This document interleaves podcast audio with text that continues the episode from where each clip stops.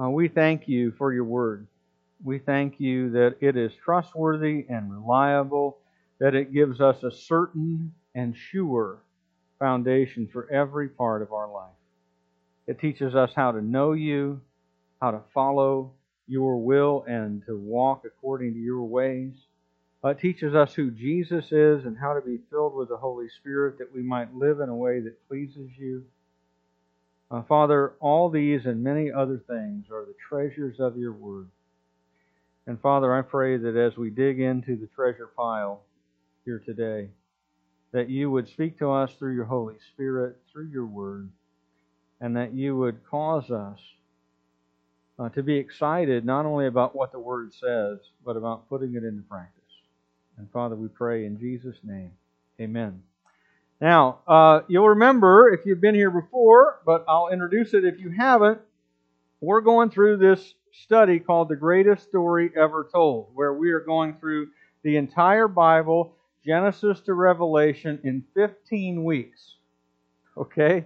The entire thing, 15 weeks, which means we're skipping a lot and condensing a bunch, but nevertheless, uh, we're going we're going to cover the entire scope of the story and see how every part of it connects to Jesus, and also in the process of that, uh, try to learn how to know and follow and obey and become more like Jesus along the way. So we're at uh, we're at week number five, which puts us at Jacob and his sons. Now this is the last part of Genesis. Okay, so you're like you spent you're going to spend 15 weeks. You spent five of them in Genesis. That's true. Don't apologize for that because Genesis sets the story, sets the, the course of the whole rest of the story of the rest of the Bible. And what you're going to see is how God gave a God created uh, a universe that was perfect and put humanity in perfect environment, created them perfectly, how they fell into sin, and how then God made a promise of one who was to come who would deal with sin and reverse its effects in the rest of human history. And the story of the Bible is how that person came into history. By the way, not to spoil it for anybody, but that person's named Jesus, okay? He's a big deal in your Bible. And and he is in fact the main character of your Bible. And as you move through, you're looking for the coming of this one who is going to deal with sin and take humanity back to uh, even better than the Garden of Eden at the at the end. Okay, so that's the big story that we're going through, but we need to see how it unfolds uh, through the rest of the Bible. So where we are today, um, we are at Genesis chapter 37 to 50. Okay, now you remember we left off uh, in Genesis uh, chapter 22. So we have skipped a big chunk. We're going to be skipping big chunks from here on out. But Genesis 37 to 50 deals with Jacob and his 12 sons and his one daughter, Dinah. Uh, and if you don't know who Jacob is, let me back up and give you a little background. You remember last week we talked about Abraham. Abraham had a son named Isaac when he was a very old man. He was 100, his wife was 90 It was a miracle baby, and they had this son named Isaac. Isaac had two twin boys. The older one was named Esau. Okay, uh, Esau came out of the womb all covered with hair, and uh, that was that was uh, apparently bright red, and so they called him Esau, or they also called him Edom, which means red. Okay, like you're from Missouri. You met some guy named Red down there. Uh, that's Esau. Okay, Esau was the hunter and the guy um, who was the outdoorsman. Jacob was the opposite. He was the great indoorsman. He was kind of a mama's boy. Uh, but Jacob um, is the guy who God chose to carry on the promise of the Messiah who was, who was going to come. The blessing to all nations, God said, was going to come through uh, Abraham and then through Isaac and now through Jacob. But despite Jacob's godly heritage of Abraham and Isaac, his father and grandfather, Jacob did not begin his life as a man of faith. In fact, he tried to lie and cheat and steal his way to getting his own blessing for himself for most of his life. Jacob doesn't really put his faith in God as you read the story until he is nearly 80. He's nearly 80 when he finally comes to believe in God, and it's after an all night wrestling match with God. Uh, in fact, he leaves that wrestling match uh, with three things. He gets a new name, Israel, which means he wrestles with God. And he did. For his whole life, Jacob wrestled with God and, tr- and, was, and struggled to obey what God had called him to do. Uh, his encounter with God also left him with a brand new faith. After this, he builds an altar and he calls it El Elohe Israel, God, the God of Israel. And for the first time in his life, God is his God. And he's acknowledging that fact. And also, he has a permanent limp uh, because after the wrestling match, God reaches out and just touches him, and his hip is dislocated. And so he has a permanent limp for the rest of his life to remind him that you can't wrestle with God. He's a lot stronger, his arms are longer. Uh, and and he is a lot more powerful than you. And you're not going to overcome God and his plan and purpose for your life. Now, tragically, with Jacob, his, his lifetime of conniving and scheming up to this point has left him with some, some effects that are not going to be undone. Uh, he's now called Israel, but he has ruined his relationships with nearly everyone in both his immediate and extended family. He has also got two wives.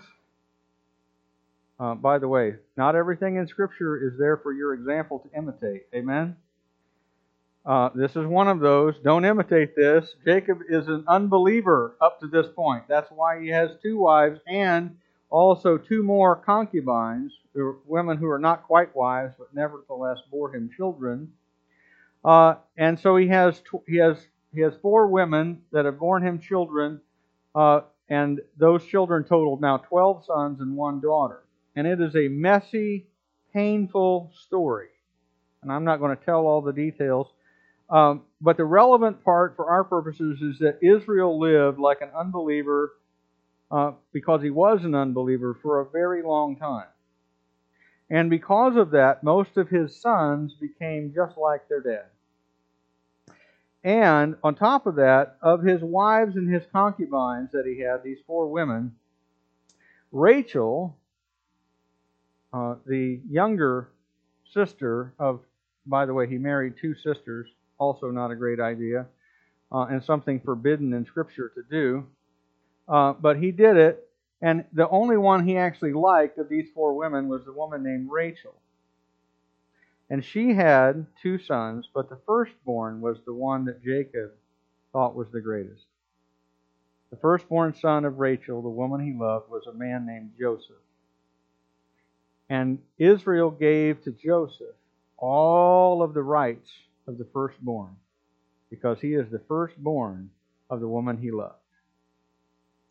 Now, he was also the youngest of the sons at that point.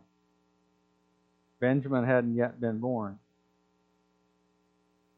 But he is the youngest of all the boys, and dad says, He is my firstborn. All the rest of you essentially don't count, even though he's the youngest. And his dad gave him, to signify his rank within the family, this richly ornamented robe that he walks around in to show I am the I am the designated firstborn. I am second in command under dad in this family. Now Joseph's brothers all resented him over that, which you can imagine, right? But the final straw came when Joseph told the whole family, Hey, I've had dreams from God. And my dream, God told me that one day I'm going to rule over mom and dad and all my brothers.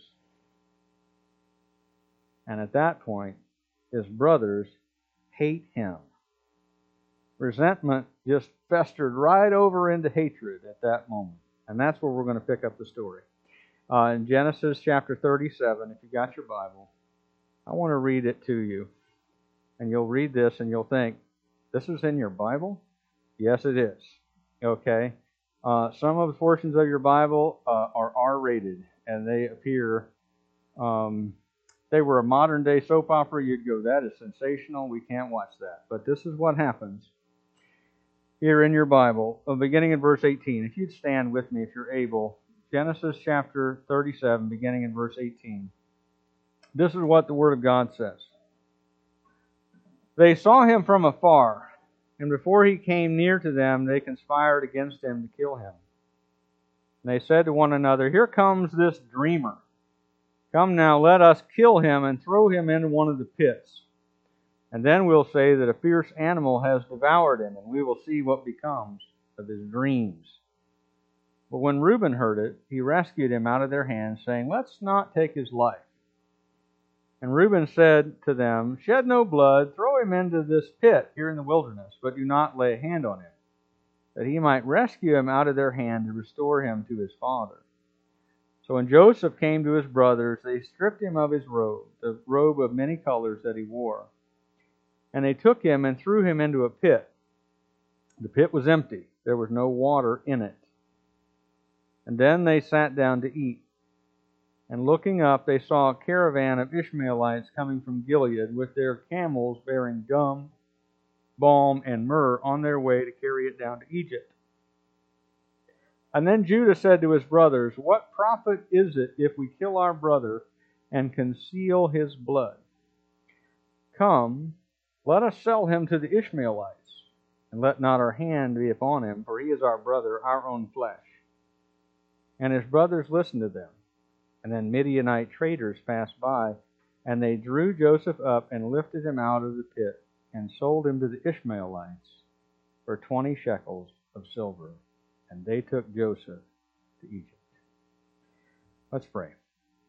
Father, again, we come to you having read a portion of your word that is frankly hard to imagine how the people chosen by God could do this kind of a thing. And yet, Father, we recognize that we are people who are prone to sin and evil just as they were. And we pray that we might see not only the redemption of this, but also the redemption of us from our sin uh, as it comes through this story. And Father, we pray in Jesus' name. Amen. Please be seated. Now, uh, if you look at my the outline on the back of your bulletin, what you can see is um, you can obviously that that Joseph is indeed the brother that all of his brothers hated. Right? Uh, you don't sell your brother into slavery as the consolation prize for having decided not to murder him because you love him so much, right? Uh, you might not see God's grace yet. But here's what, but that's coming. So hang with me, okay?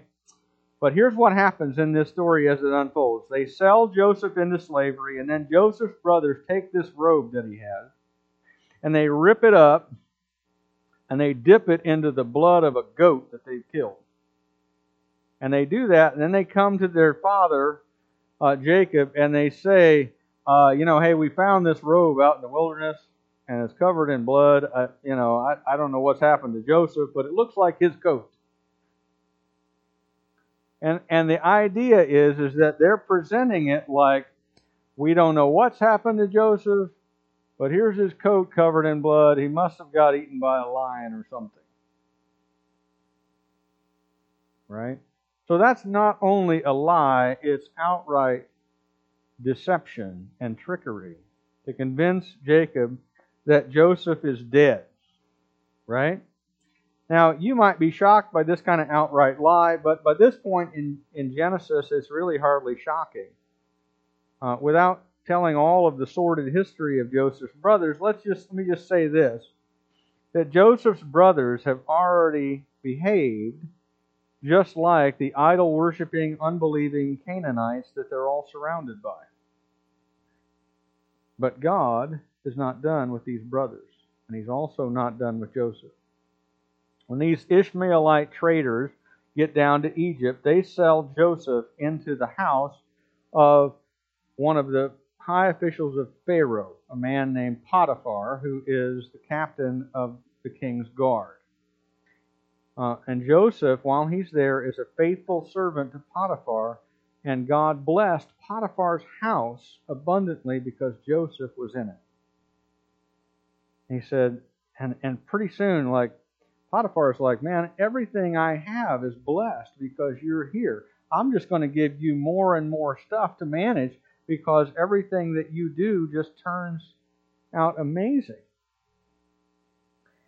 Despite being a slave, things are going pretty well for Joseph. Right up to the point where Potiphar's wife takes an interest in Joseph. She sees him, takes notice of him, recognizes that he's an attractive man, and she is a lonely girl. And she starts running around the house, essentially saying to Joseph, uh, Come be with me. And Joseph says no, repeatedly, but day after day after day. And you should not imagine this is a this is a little old lady with a walker. This is not the castle crone going around here. This is an attractive woman, the wife of a high official. And and so it's an obvious temptation for Joseph, but Joseph says, No, no, no, no, no, I told you no. Until one day, they're all alone in the house. And she catches hold of him and says, I mean it right now. And he, out of a desire to get away from her as fast as he can, leaves his, his shirt, his outer garment, his robe, in her hand. And you would think that would be the end of that. But what she does is keeps that robe in her hand and goes to her husband when he came coming home that night and says, This slave of yours tried to assault me, and I screamed, and he left his coat with me. Is that the truth? It's not even in the same neighborhood as the truth. But Joseph is put in prison. And he stays there for a long time. But even in prison, God is with Joseph. Pretty soon, the warden begins to notice that Joseph is a responsible fellow. And he puts Joseph in charge of the entire prison and all the other prisoners except for him. one point, Pharaoh, uh, in this time when Joseph's in prison, Pharaoh himself sends two of his officials to be in prison with Joseph. One of them is a baker, one of them is his cupbearer. And both of these men have dreams while, while they're there in prison. And Joseph correctly interprets their dreams. He tells the baker, Look, in three days, you're going to be executed and he tells the cupbearer, in three days, you're going to be restored to your position. And that happens. And he and he and Joseph tells the cupbearer, "Hey, when you get out of here in three days, remember me." You think the cupbearer remembered him? No. He proceeded to forget about him for two more years. Remember, Joseph is in prison as an innocent man all this time.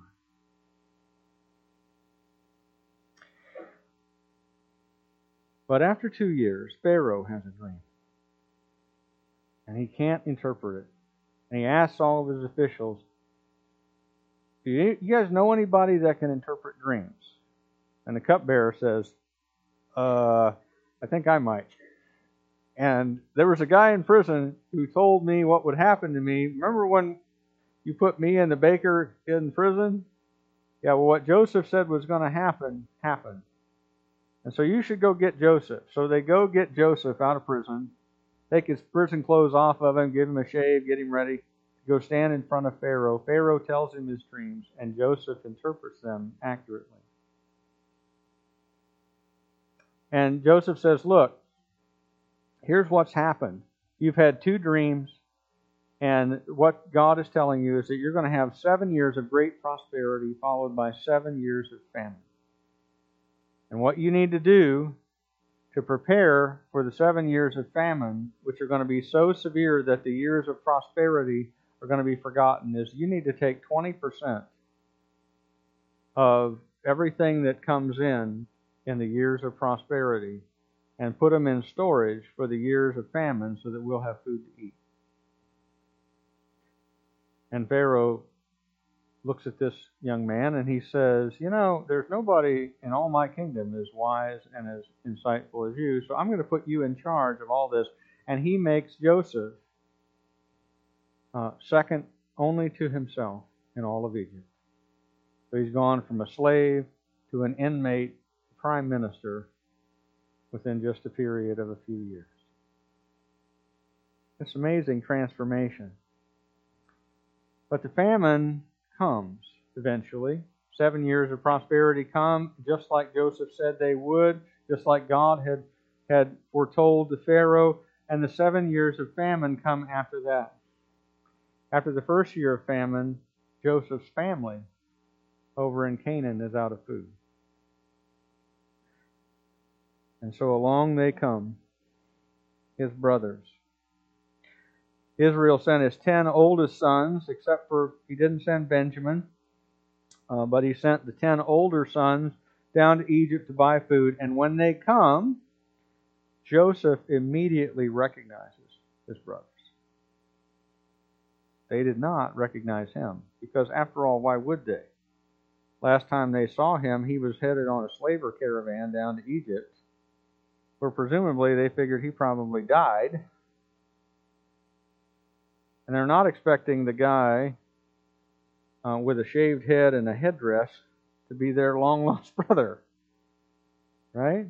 And they're certainly not expecting their brother to become prime minister, uh, you know, basically vice regent of the whole nation of Egypt, at that time the world's superpower. They don't expect that. But because they don't recognize him yet, Joseph decides to put his brothers to the test, to see if they have repented of their evil against him. And so he accuses them of spying. He says, I know that you are all spies. You've come here to spy out the land, uh, and, and I'm not going to let you leave. And they say, Well, no, we're not spies. We promise, we promise. Well, the only way I'll let you leave is if one of you stays here. And you bring your youngest brother that you've told me that you have back here. The youngest brother is Benjamin, who is Joseph's full brother, the only other son of Rachel and his father Jacob. The one whom Jacob loves more than all of the rest of them because she, he is the only other son of the only woman Jacob ever loved, Rachel. Go get that boy and bring him back. You leave one of your brothers here.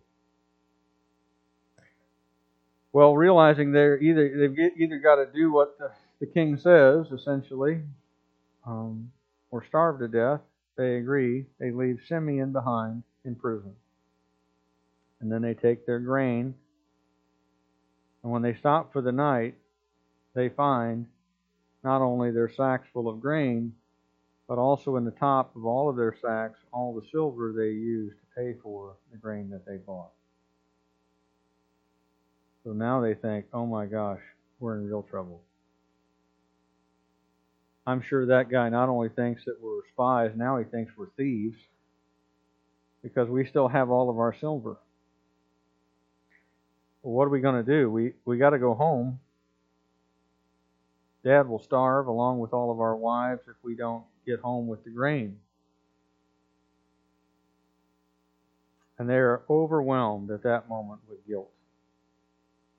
They think this is God's recompense for what we did to our brother all those years ago. They repent of their sin. But they don't tell the truth to dad just yet of what they've done. When they get back to the land, old man Israel is highly upset. What do you mean? You had to leave one of your brothers there, and the only way we can get more food is to take Benjamin with you. What are you doing? But eventually, because the famine, remember, is going to go seven years, after another year, they're out of food. And so, even though the famine is ongoing, they just have no other choice. So, Israel lets them take Benjamin after Judah, the traitor, the one whose idea it was to sell Joseph into slavery, volunteers to personally bear the penalty for whatever happens to Benjamin. They are allowed to then go back for more grain.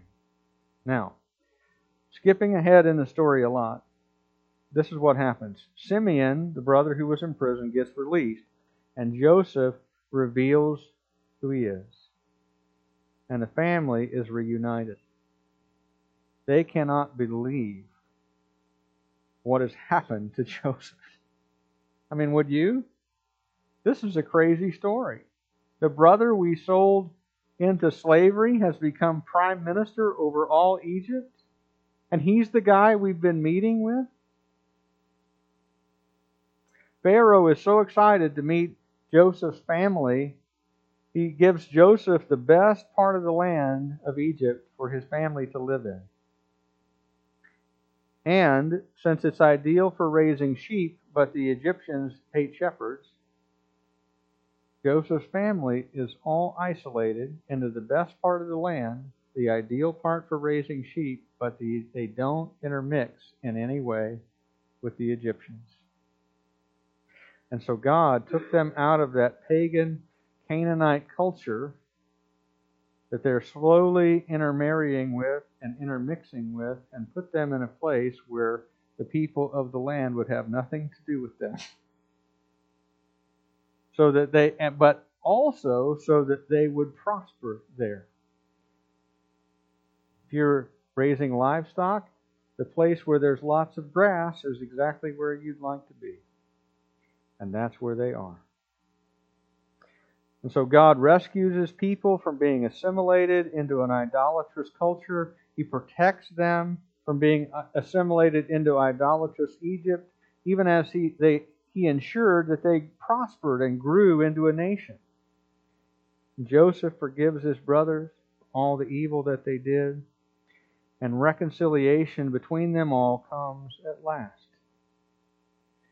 And it's a picture of God's grace because the undeserving receive forgiveness and reconciliation and a new life that they definitely did not deserve. Amen?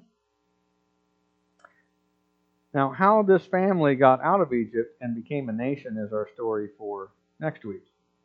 But for now, what we need to see is that God saved Israel's sinful sons through a means they could have never imagined the life of a brother that they hated but who loved them. Now, let me tell you a story in a slightly different way. There was once a father who had a beloved son, to whom he had given glory and honor and all of the inheritance rights that belonged to him. This beloved son was prophesied as the one who would one day rule over all his brothers and to whom they would all bow their knees. But when he came to his brothers, they did not recognize him or his authority. They stripped him of his robe, they threw him into a pit, though he was innocent of any crime. He was betrayed by Judah, or if you write it in Greek, Judas. He was sold for pieces of silver for the price of a slave and handed over to the Gentiles. He suffered unjustly, but then came to rule over the whole world with all his brothers bowing down to him, just as it was prophesied long before. From him they received the bread that gives life, and to them he gave new life in a new land where they could live in prosperity under his protection and blessing, purified of their sin, forgiven, and reconciled to the one that they hated.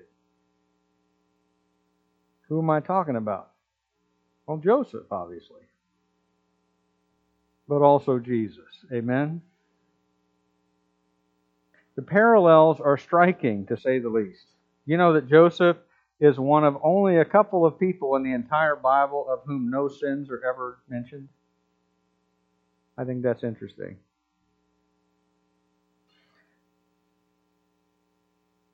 This is Joseph's story. And it's about how Israel and his family wound up in Egypt uh, and how that all worked itself out and how God fulfilled his plan. But it's also a story of how God uses the person whom all the rest of Israel rejected to save them all. And in that sense, Jesus is the true son of Israel. He is the better version of Joseph. He is the real thing of which Joseph is the shadow. Right?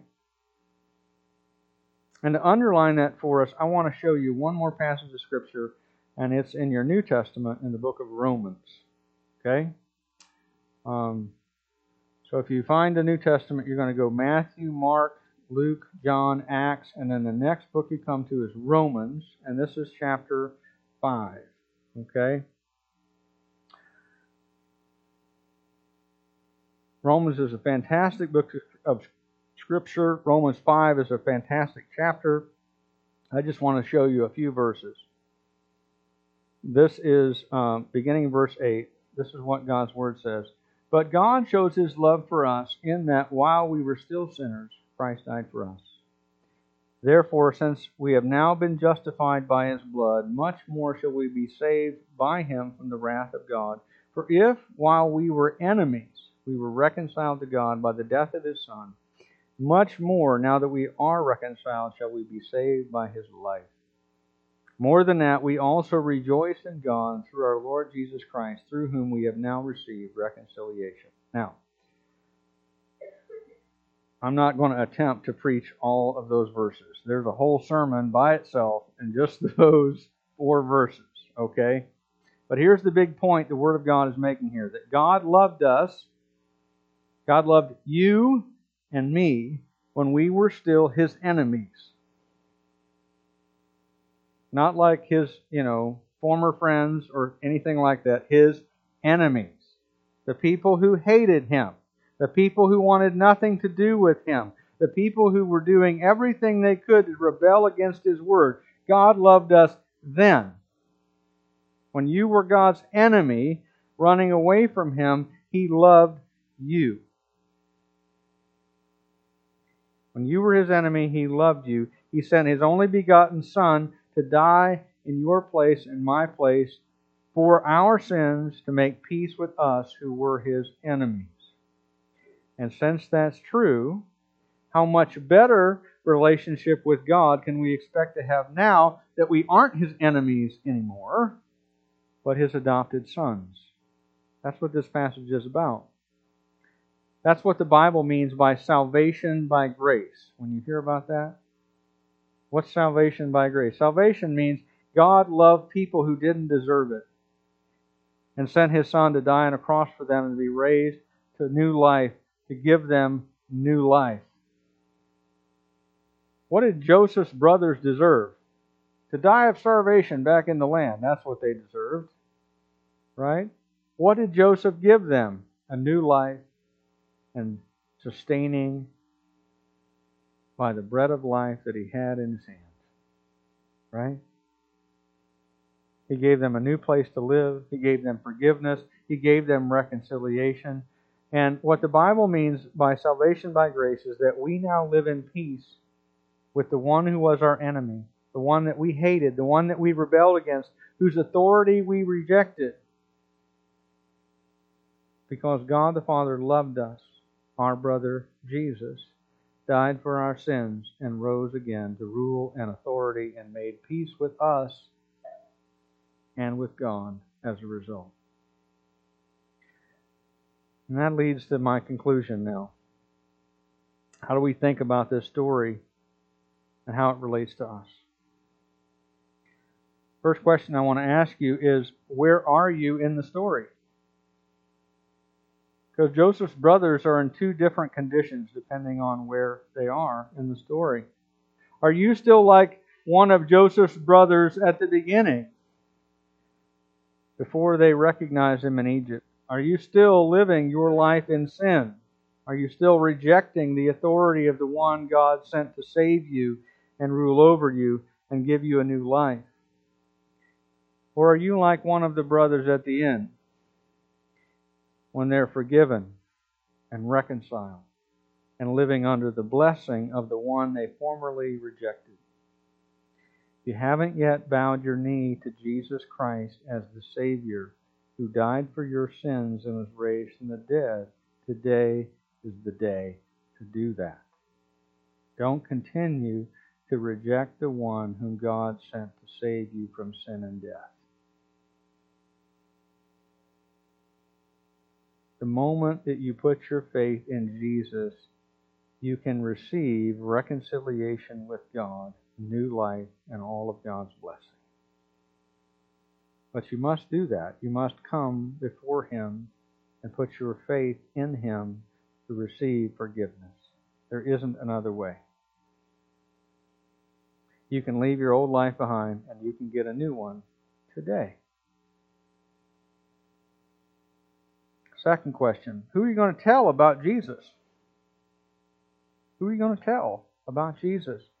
There's a tremendous amount. As you look around, you know, suicide is at an all time high in the United States of America. Opioid overdoses are up every year over the last several years. People are dying of fentanyl uh, ingestion, right? Why are people doing that, by the way? Is it because they're just stupid and they, they take drugs because they don't know any better? No. What they're doing is medicating pain. They might doing, be doing it in a foolish way, but nobody who smokes dope or snorts cocaine or shoots up heroin or gets addicted to Oxycontin or whatever else is doing so because their life is awesome and they can't wait to continue and they love waking up every morning with all of the joy that they have, right? There is a lot of loneliness and despair and pain out there. A lot of it. And a lot of people live life like one of the more R rated parts of Genesis and more like Joseph's brothers than like Joseph. And they need to hear the good news. And they don't know the difference between the life they have and the life you have if you're a believer in Jesus Christ. So they need the hope that we have. Amen? They need a reason to get up out of bed in the morning better than the alarm went off. They need a reason, and we have one. In fact, we have the very best reason of all that Jesus has given us new life. Amen? And they need to hear it. So, who are you going to tell? Last question. Now I'm going to go straight to meddling. All right? Is there anybody in your life with whom you need to make peace? Joseph's brothers, can you imagine this? Can you imagine somebody throwing you in a hole, standing next to it, and discussing whether or not to murder you? And then deciding, no, we don't want to murder you. We want to just make some money in this deal, so we're just going to sell you into slavery instead. Did Joseph have a lot to forgive? I think that is a safe statement. Amen.